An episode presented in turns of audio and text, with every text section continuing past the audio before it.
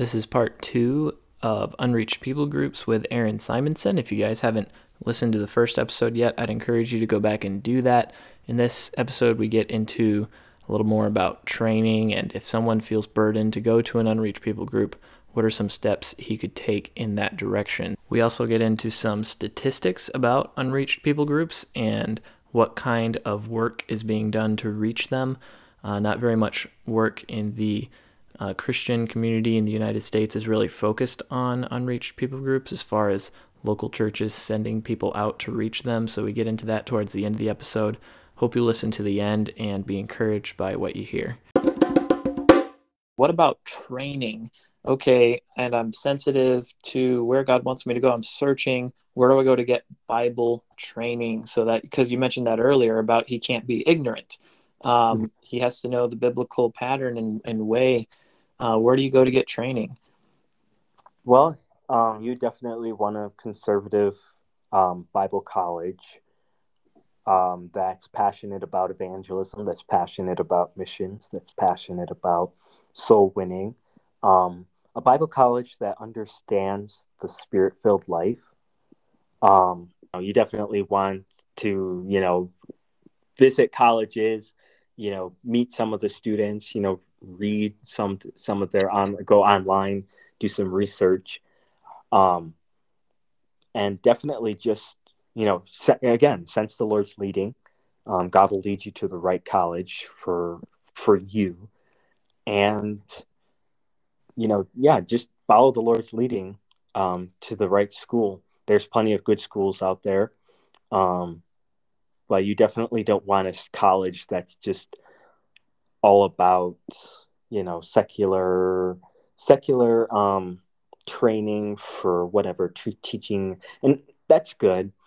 But if you're a missionary if you're called to missions you want a college that'll you know not discourage you or not you know distract you from your vision from the call that god has on your life that's so. great that's awesome advice um, uh, here's another scenario that i think a lot of young people, missionary kids, as well as kids who grew up in the States and are praying about surrendering to missions, they find themselves in this scenario a lot. And that is maybe they go to Bible college or they go to a Christian college and they don't encounter some vital missionary training that perhaps they expected to be there. Okay.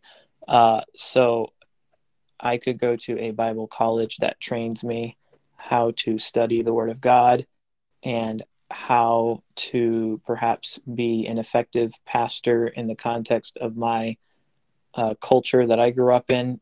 In most cases, that would be the US. Um, but when it comes to moving to another country and developing a perhaps a strategy for things that have to be accomplished in order to be an effective missionary overseas in the context of another culture, I think that might be lacking in most mainstream Bible colleges.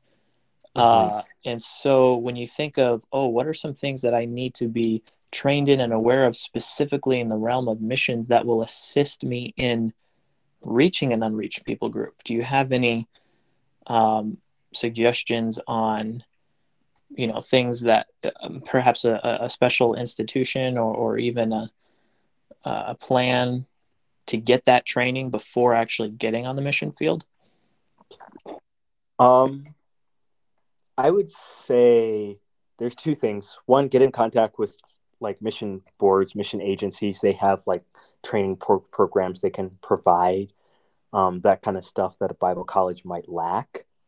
Um, so, like any mission board, any missions agency, you reach out to them. You know, I need some training. I need some.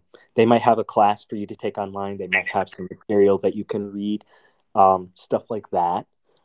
Um, the second thing that I would recommend is a missions trip. Like, there's nothing more instructive than hands on training.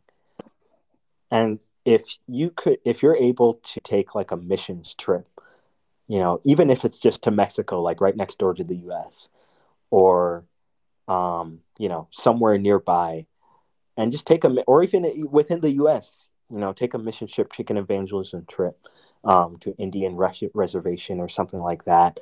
You know, ask your pastor to organize that, or you know, a mission agency. Sometimes they have um, short-term missions um, programs for young people getting out of college and seeking more training in missions. Um, but there's nothing like hands-on training, and I think being in um, on a mission field and being interacting with experienced missionaries and seeing the need for yourself, getting yourself out of the bubble that is the United States and mm-hmm. exposing yourself to lost people groups. So. I have a question about your you had a recent missions trip, survey trip to Mombasa, didn't you? Yes, yes. Okay, could you explain a little bit about that trip because I hear missions trip, and that term is associated with a lot of different types of overseas trips. Some people are going overseas to visit an established ministry, to visit a missionary family, to see some things, maybe be involved in like a project or something. But what kind of sets apart a survey trip? You went to a region of Kenya that is heavily Islamic, and I'm assuming you encountered some Somali folks there uh, while you were there. Uh, you correct me if I'm wrong, but I'll let you go ahead and tell us a little bit about that and some of the things that that helped you with preparing, perhaps, for an unreached people group. Okay, so um, we visited three distinct towns, um, the three key towns I felt like um, along the coast, and my my passion was my burden, my goal was to just see the need. I had never been to the coast, so it was a new area, and I heard that it was, you know, slightly different culture from, you know, where I grew up in, even within Kenya, um, different culture, uh, customs, and so I visited there, and the main thing I was looking for was where has the gospel not yet gone, and where is the greatest need. Um, that was my you know one of my biggest questions going forward. Like are there established churches? Are there ministries reaching out to in this area or is this area a place where um where i would you know need to come and maybe start a church and not really be bumping shoulders a lot with other you know sound biblical even baptistic um other missionaries, other churches, and stuff like that. Right. And so, um, so we talked to and get some experience, get some advice. Um, that was the other thing. So we talked with several pastors. We talked with several um, a, a, missionary um, who's down there working among you know the coastal people, getting some ideas like what how do you interact with um, Muslims down here? Um, what are some challenges that you're facing?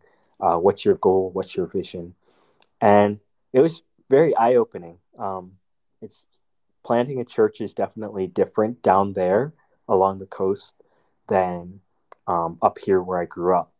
Um, you definitely have to rely more on um, friendship evangelism. You know, that's a term that some people use.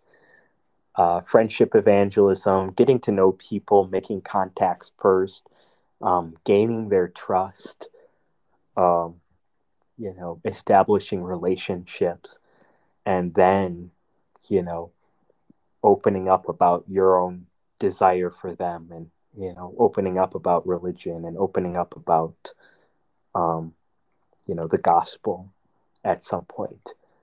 And so there's definitely there's definitely a difference. I feel like though that you know there are open opportunities and we did get to give some Muslim, a Muslim man, one Muslim man in particular that I'm thinking of. We got to give him the gospel, gave him a tract, and he wasn't hostile. These aren't hostile, mus- hostile Muslims down there. They're very peace loving. Um, they're very friendly, very um, open, as far as we could tell. And so, um, this Muslim man, his name was Muhammad, and we got to give him a tract and someone took it away from him. And wow.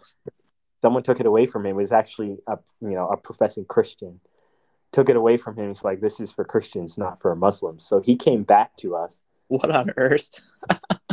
he came back to us and asked. You know, he asked, "Remember that paper that you gave to me? Can I have one again?" Someone took it away. and so he was open. He was interested. He didn't get saved, and I think it would have taken you know a little bit more, you know, plowing the ground of his hearts, so to speak. Yes. But, you know, there had, you know, I think there was that, there was that, that just opened my eyes to the reality that these aren't hostile Muslims for the most part. And at least him in particular, he was very open. It sounds so, similar to the coast of Tanzania, like Tanga, Dar es Salaam, and even Zanzibar. Um, uh-huh. You know, there was somebody who was listening who was praying about going to a Muslim area of the world to reach Muslims, but you know they were looking for somewhere that allows people to come and live among them that's peaceful. The coast of Kenya, the coast of Tanzania, the island of Zanzibar, great opportunity, great open door there. Uh, mm-hmm. what, what would you say? Yeah, yeah, it's very open. Like, um, I will say that there are dangers. Like, I'm not gonna, you know, sugarcoat this. There are dangers to being a missionary, and um, there have been in the past um, churches that have been burned down, and one pastor that we interviewed um, told us very clearly that he had some pastors underneath him he was working with that were killed and I think you know stories like that in um, Tanzania too. I know one missionary that was down there.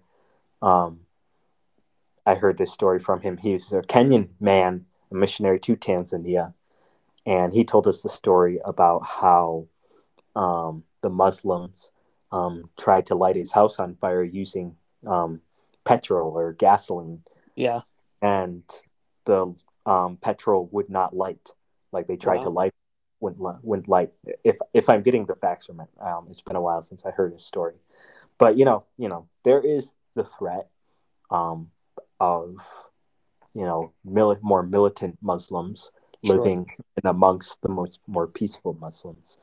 But I would say that peaceful Islam or peaceful Muslims are a majority along the coast, and we didn't feel like our lives were threatened while we were visiting there. We spent about 10, 11 days down there. We didn't feel like our um, lives were threatened.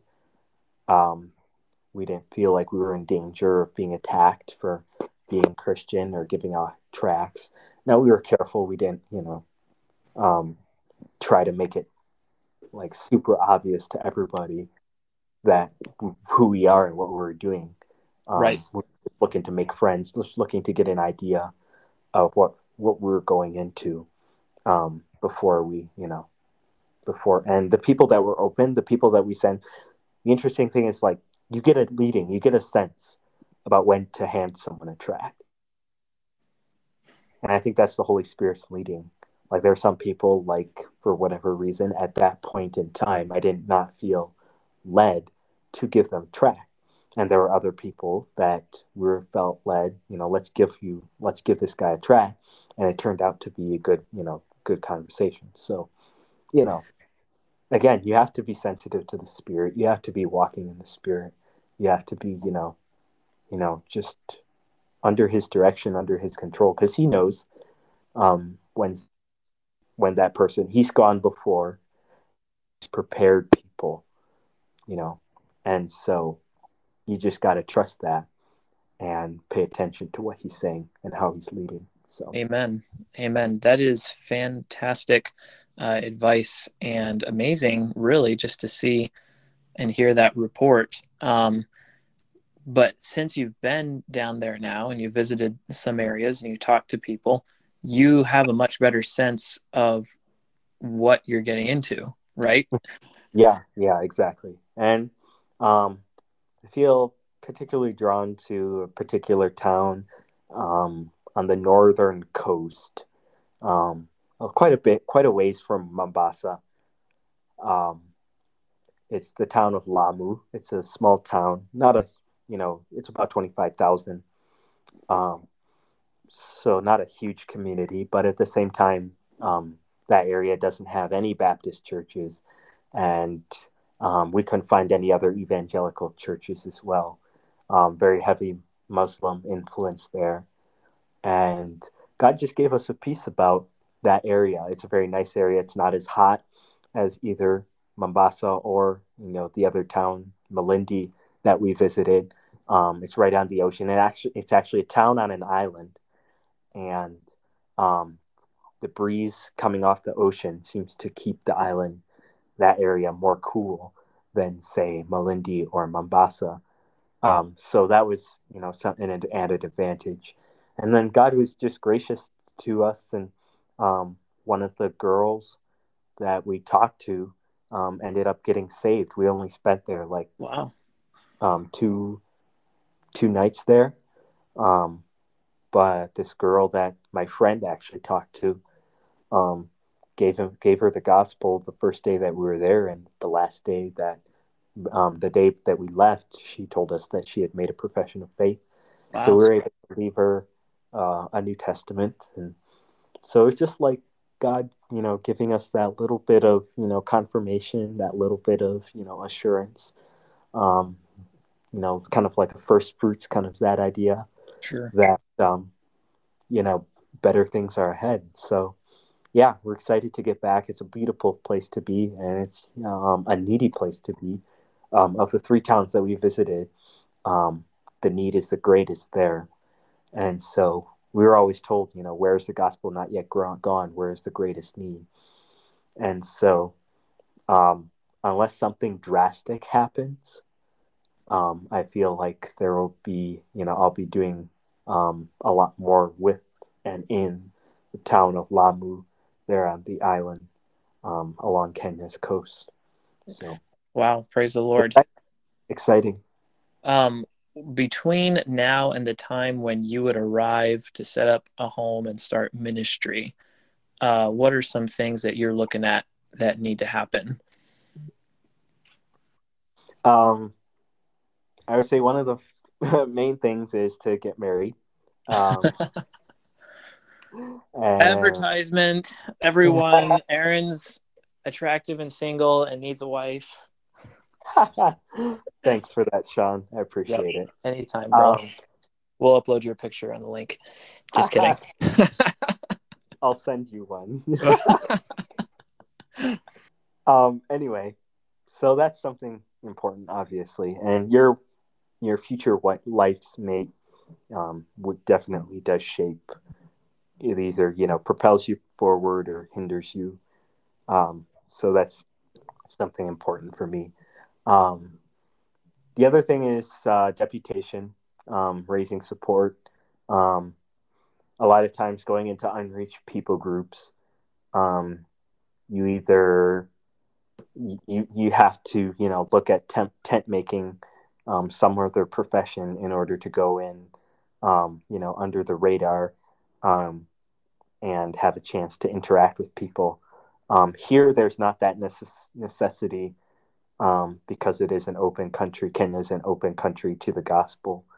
Um, so I felt I feel like the Lord is leading me to start deputation, going around raising support in the United States in order to come back and serve as a missionary uh, full time um, there in the in the in the in the county in the island of Lamu.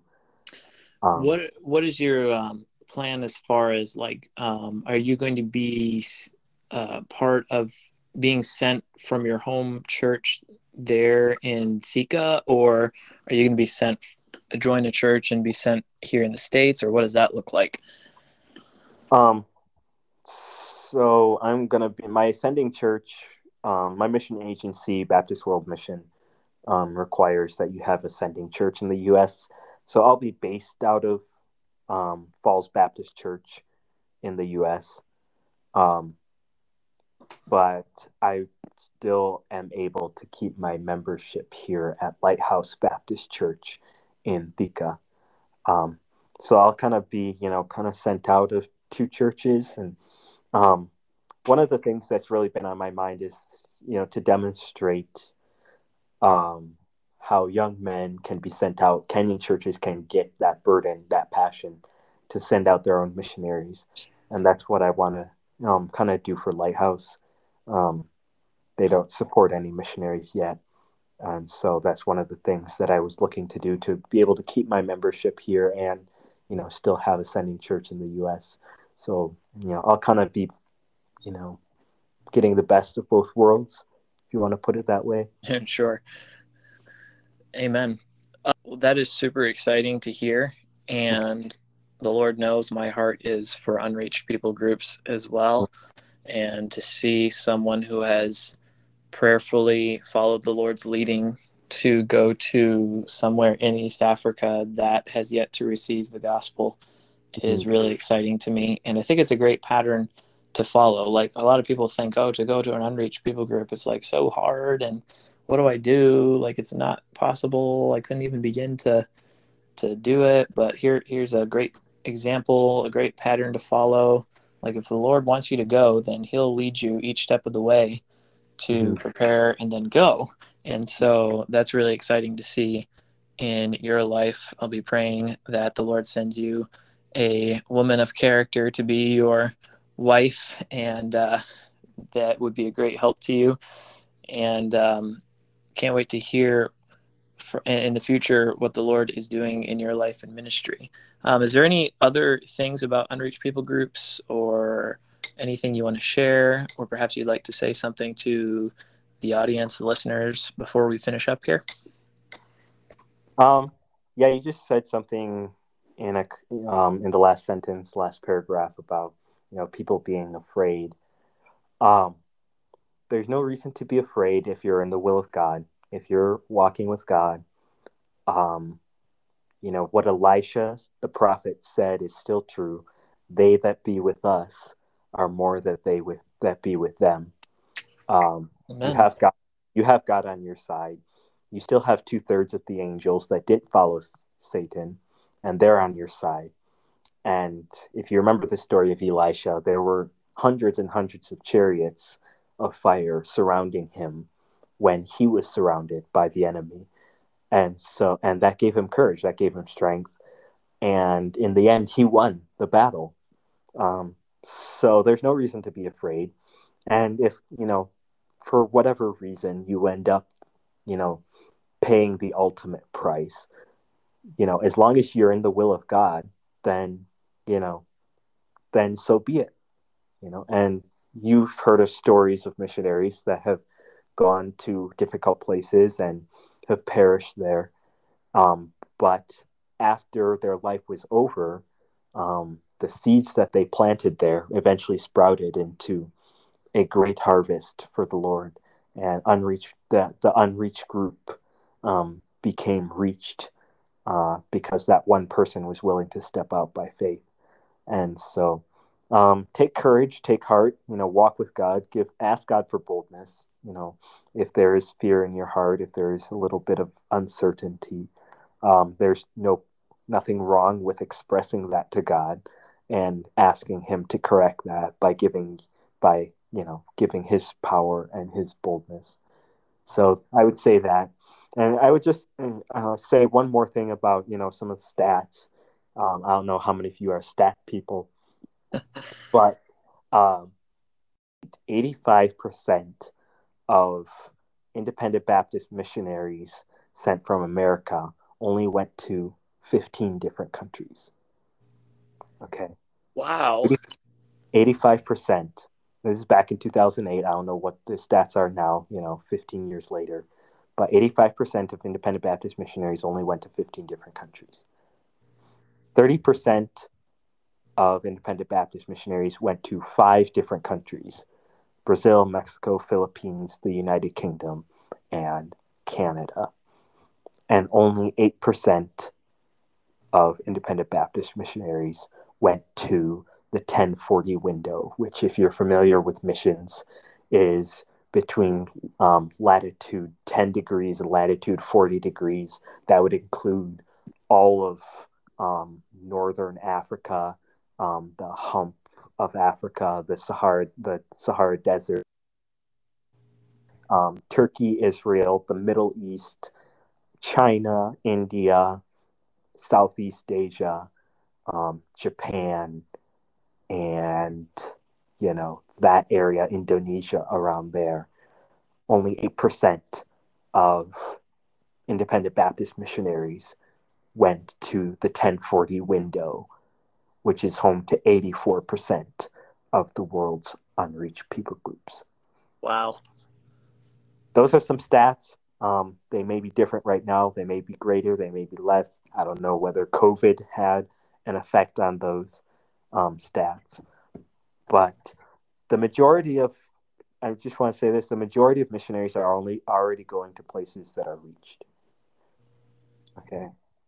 And the vast majority of unreached people groups are still unreached because missionaries are not focusing their efforts on those areas. And I would encourage you, if you're considering missions, read Romans chapter number 15 and verses 20 and 21. The Apostle Paul said, Yea, so have I strived to preach the gospel, not where preach, preach Christ or preach the gospel, not where Christ was named, lest I should build upon another man's foundations. And then he gave a promise. He said, As it is written, they have they that have not heard shall understand, um, and they that have not known shall hear. Something like that. I'm quoting it off the top of my head. uh, there's that yeah, there's that promise there that those who have not yet heard will understand. And so I encourage you to consider that. Consider why God is not calling you to an unreached people group, to you know the Middle East, China, India, Northern Africa, Somalia, Japan, Indonesia, Southeast Asia. Consider why God is not cons- calling you to go where the gospel is not yet gone. Paul always sought to go to the place a place where the gospel is not yet gone unless the spirit specifically said no and so he assumed an open door unless the door was closed and it god made it obvious you know go somewhere else but that's the challenge to missionaries that's the challenge to upcoming missionaries whether you're an mk whether you're listening to this podcast you're not an mk but you're considering missions that's my challenge to you. Consider where the gospel is not yet gone. Consider that area of the world where the most unreached people groups are. And consider that first, unless God is clearly directing you to somewhere else. Well, that is tremendous, tremendous advice. And I thank you for sharing that message. I think it's extremely important. If I could say everything that you just said again with 500 exclamation points, I would do that. But uh, I think you said it well enough. Praise the Lord for your burden and your vision. Uh, Aaron, thank you so much for taking this opportunity to be on the MK Perspective podcast. We'll have to have you back sometime and oh, yeah. uh, maybe delve into some other topics, some other uh, subjects. But uh, I think we uh, we covered a lot today, and uh, maybe if you would just sign us off, we'll uh, conclude this conversation. Yeah, yeah. Thanks for hosting me. Thanks for the opportunity for me to share my burden, and um, hopefully, it'll be a blessing to you and to everybody who listens to this podcast. And um, I wish you well. I wish you God's um, greatest blessing on your life, and um, just walk with God. You can't go wrong. So. Amen. Amen. Thank you, Aaron.